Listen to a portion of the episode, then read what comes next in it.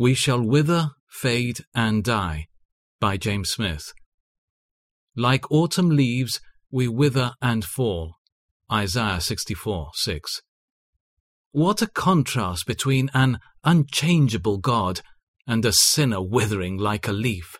Yet this is a true picture of us and of all temporal things. We began to look green and bright not long ago, and in a little time we shall wither, fade, and die. How short is life, and how full of trouble! Like a flower, we blossom for a moment, and then wither. Job 14, 1-2.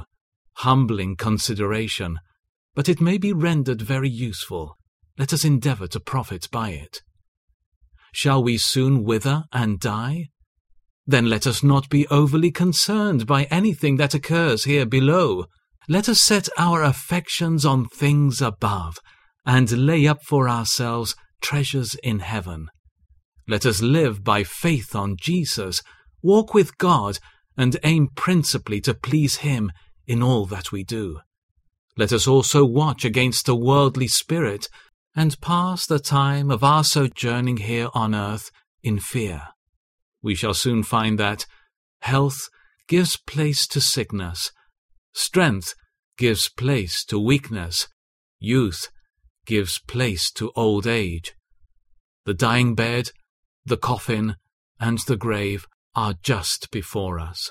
Let us therefore make our calling and our election sure. Let us cultivate close and filial fellowship with God. Let us dig deep and lay our foundation upon the rock. Brethren, the time is short. Eternity with all its glories is just before us. Like autumn leaves, we wither and fall. Isaiah 64 6.